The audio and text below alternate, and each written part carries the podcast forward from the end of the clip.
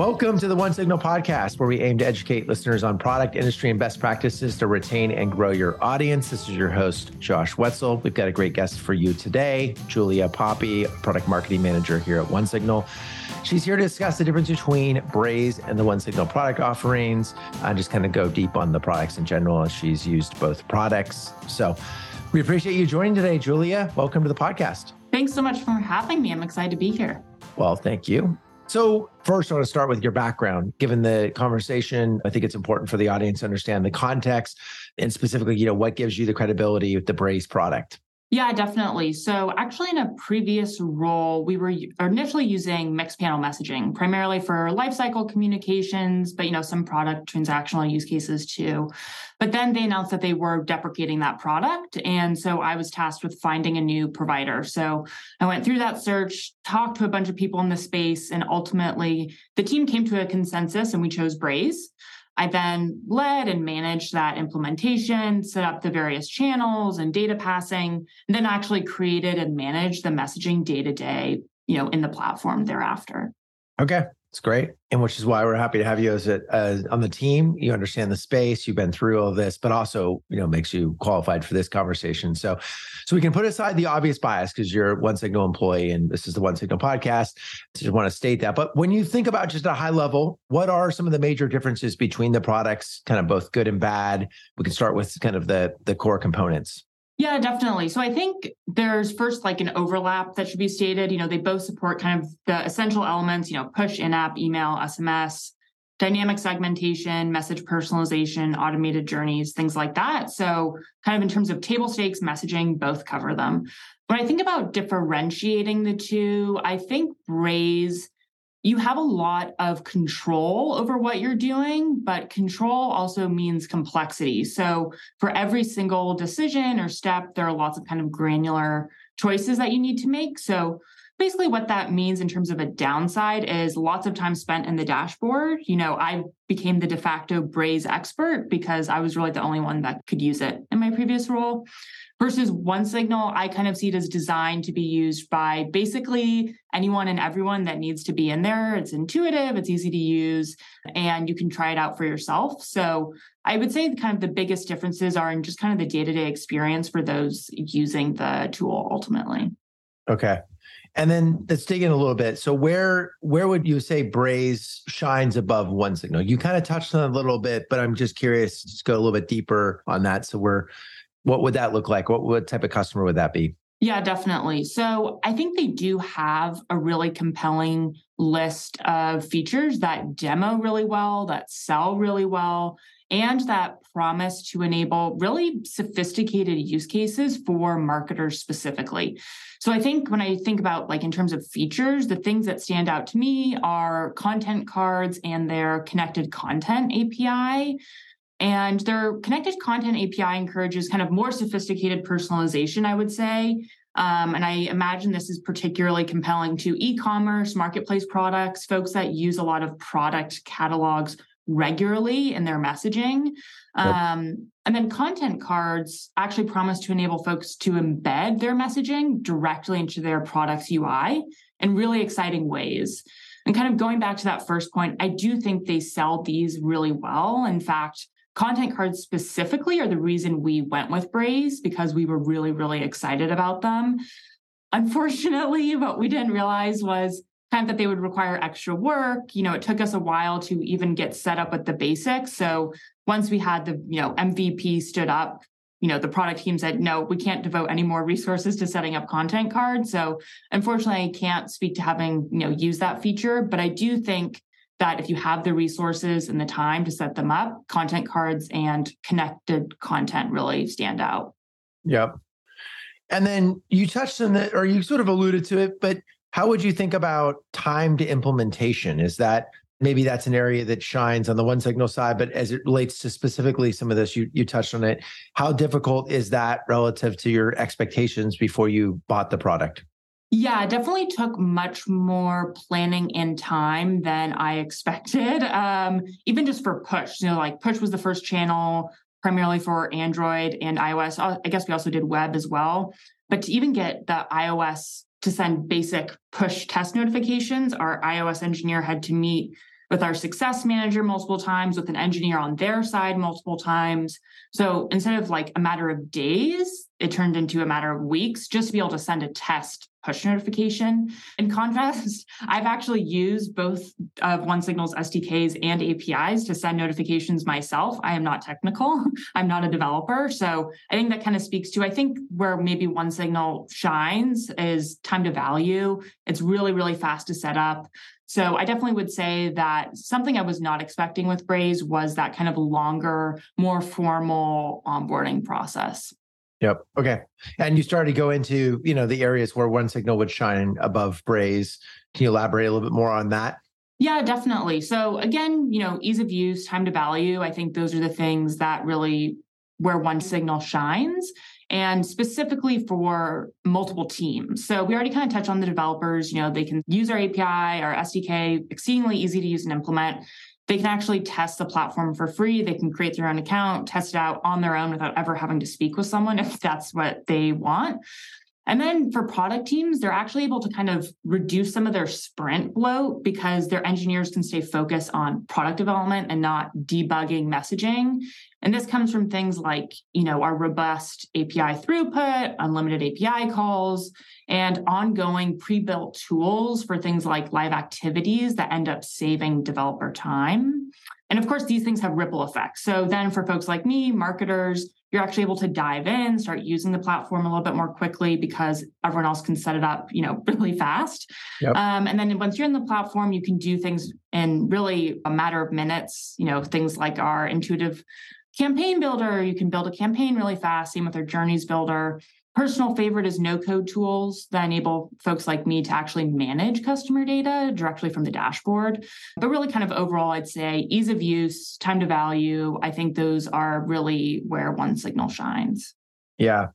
Next, we'll get into pricing. But one thing I wanted to add I know that there's conversation around in the Braze implementation, there's this notion of a user, and then each user you kind of append the channels, and, and it's like a, a lightweight CRM. OneSignal now is moving towards that same model. So in, in this quarter, we'll be releasing on a beta level similar user model. In your experience in the past and now today, is that a material difference or not really from a marketing standpoint? I think it's a material difference in terms of understanding how the platform works. I think user model or you know a user model helps you kind of understand how your data is ingested, stored. Frankly, inside the product, I didn't visit user profiles when I was using Braze. That wasn't something that I did. I lived more in the canvas and campaign builders. But I do think it is really exciting that OneSignal is adding that because I do think it's kind of a conceptual difference that can help people understand and onboard to our data tools a little bit faster. Yeah. Let's talk pricing. You know, we discussed this in a, a comparison blog post, and one signal pricing is 100% transparent. You can see that on the website. You can see the, the different costs. There are one time or incremental costs beyond what you see there.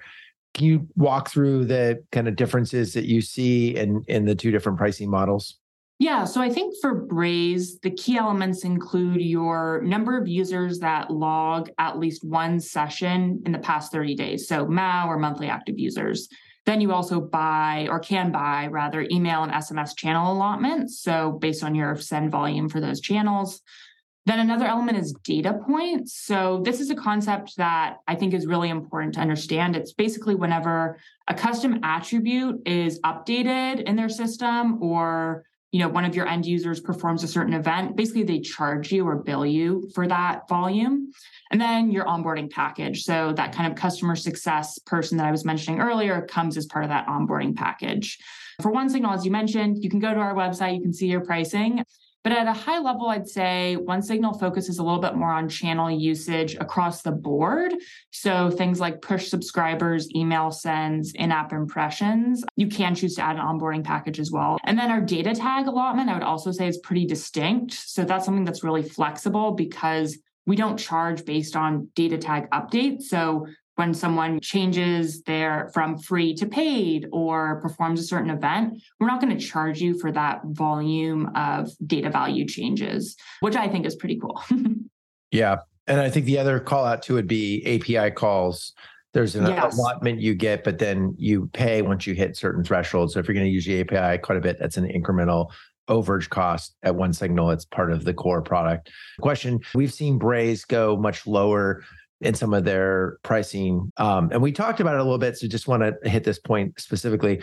Is there hidden pricing or variable cost that allows them to do this? And is that a challenge for customers? Yeah, definitely. I mean, I think the biggest one is data points, that concept I was mentioning earlier, where basically they charge you when a user profile has a custom attribute added or updated, or when that user performs certain events. So at first glance, that might sound fine, but the thing to keep in mind is this adds up really, really, really fast. So if you're considering Braze, if you're currently using Braze, I highly recommend you visit their documentation. I'm a little bit passionate about it. It's important to make sure you kind of understand that. And the reason I'm passionate about it is it's something I struggled with in my own experience. You know, in my last role when I was using Braze, within a few months of getting set up, you know, we finally had our push set up. We actually had an AE reach out to us to tell us that we were on track to far surpass our data point allotment even after we had gone through a pretty thoughtful kind of planning process during onboarding with our success manager. So, you know, it was unfortunate to kind of have to micromanage what we could and couldn't track. And ultimately, it became clear that we wouldn't really be able to predict what our data point volume would be going forward. So we kind of backtracked and became super, super conservative about the events and attributes that we did track, which was unfortunate and kind of unexpected. So I do think that is something to keep in mind if you're considering or using Braze is really being thoughtful about data points. Yep. Okay. Appreciate that. Let's talk to usability. So somebody who's building messaging, setting up journeys, how do Braze and OneSignal compare? Yeah, you know, what I keep coming back to whenever people ask me about the difference between these two tools is basically they're taking somewhat different approaches to customer engagement, and therefore each platform prioritizes slightly different things when it comes to using the dashboard. And I believe that each one has their own merits. So for Braze, I see them as offering more choices, but then every choice requires more granular steps and decisions. So for a campaign specifically, you go through several pages of setup before you can launch that campaign. For a Canvas, that's their kind of automated workflow tool. You go through the same setup pages before you even get to that workspace. And then once you're in that workspace, you can add any number of steps, filters, channels, whatever you want. But then each of those steps require multiple clicks, multiple pages, multiple decisions. So, based on my experience, it requires a lot of time to create table stakes messaging. But on the other hand, if you have extra time, if you have extra resources, you can get to a high level of customization for a lot of marketing use cases. To kind of compare, I see OneSignal is offering just what you need and requiring fewer granular decisions and the result is that you have a more streamlined, efficient workflow that can deliver results in less time. So I kind of see it as OneSignal kind of chunks the decisions for you so you can target, create, and launch a campaign truly in a matter of minutes. And you can jump straight into the journeys workspace. It doesn't require pages of setup and quickly just add what you need and launch it. So I would say they're pretty distinct kind of user experiences that prioritize slightly different things. That's wonderful. Appreciate it. So thoughts like we've gone through the pricing usability, kind of what are the core feature differences? Any last parting thoughts? Yeah, you know, I think I've said this before, but at the end of the day, I think both these platforms can help you deliver good customer engagement, like across the board, pretty much. Um, and I just see these as different tools, you know, different platforms with different approaches who therefore prioritize different things. So you know, time and time again, the choice will really come down to your specific goals, your specific needs, and frankly, your preferences for doing business. So, on one hand, I kind of see Braze as slightly more of a traditional software company. You have to speak with sales before you can see the product. Um, but what this means is that they have built a product that demos really well. They have a list of features that speak to various edge cases or sophisticated needs. Because at the end of the day, to win your business, they need to wow you in the demo and be able to cover any potential edge case. But of course, you know, that comes with a trade-off in that in order to onboard you to such a complex platform, you then have to work with the success manager over a very formal extended onboarding process. So, you know, that, that trade off really is time to value is much slower, learning curve is much steeper. They charge for kind of customized uses of their platforms with things like data points, API calls, et cetera. But you know that kind of works for them because they've historically targeted an enterprise customer that needs to be wowed in a demo, is used to that kind of slower pace of business, and has that disposable time and resources to spend on those kinds of things. And I see One Signal as pretty distinct in that it's a product led growth company that you can try out for yourself for free without ever having a meeting or talking to us if that's what you want. And what that means is basically our product is only built up of things that our customers need and actually use. Because in a way, that is the vast majority of our demos, someone trying out, you know, signing up and trying out the product for free. So at the end of the day, for us to win your business, we need to offer a product that pretty much anyone can use to drive results on their own with limited resources as fast as possible. So that's why our implementation is really fast, why we have a really robust API, really flexible data tag system. But again, you know, for the sake of fairness, that also comes with its own trade-off. So we don't have as long of a feature list as Braze does. We don't have certain kind of bells and whistles. We don't have really unique features like content cards that can speak to certain edge cases. But kind of at the end of the day, why I ultimately work at and really believe in One Signal is because our approach is such that we really only win if our customers win first. And I think that's an exciting mission to get behind. Well said. Yeah, and I think one thing I would add too, scale. Braze is a publicly traded company, a multi-billion dollar market cap, to do a couple hundred million in revenue. They're delivering billions of messages a day. And to give perspective, we are a product-led business. We're not publicly traded in terms of revenue. We're much smaller, but in scale, we're we're pretty large. We have hundreds of thousands of, of active apps using us. We're delivering between 11, north of 11 billion messages a day. So from a scale standpoint, we're actually similar in size, but because we have a freemium model and we work with a lot of smaller, mid, and some large businesses, but we don't exclusively work with large businesses, we're not the same same level on the revenue side. Well, Julia, I really appreciate you joining the podcast. It's been a pleasure speaking with you. It's been a pleasure working with you and having you on the team. So thank you, and I appreciate it. Yeah, thanks so much for having me. If you enjoyed listening to the show, please subscribe to the One Signal podcast at your preferred podcast directory. You can find us at all the kind of main spots Spotify, Apple, Google, TuneIn, Stitcher, among many others. And if you enjoy listening and enjoy the, the show, please give us a positive review. We greatly appreciate it. And lastly, if you're looking for a great customer engagement software used by more than 1 million companies across the globe, as I mentioned, delivering over 11 billion messages a day, please start by trying One Signal for free today. In the meantime, have a great day. Thank you.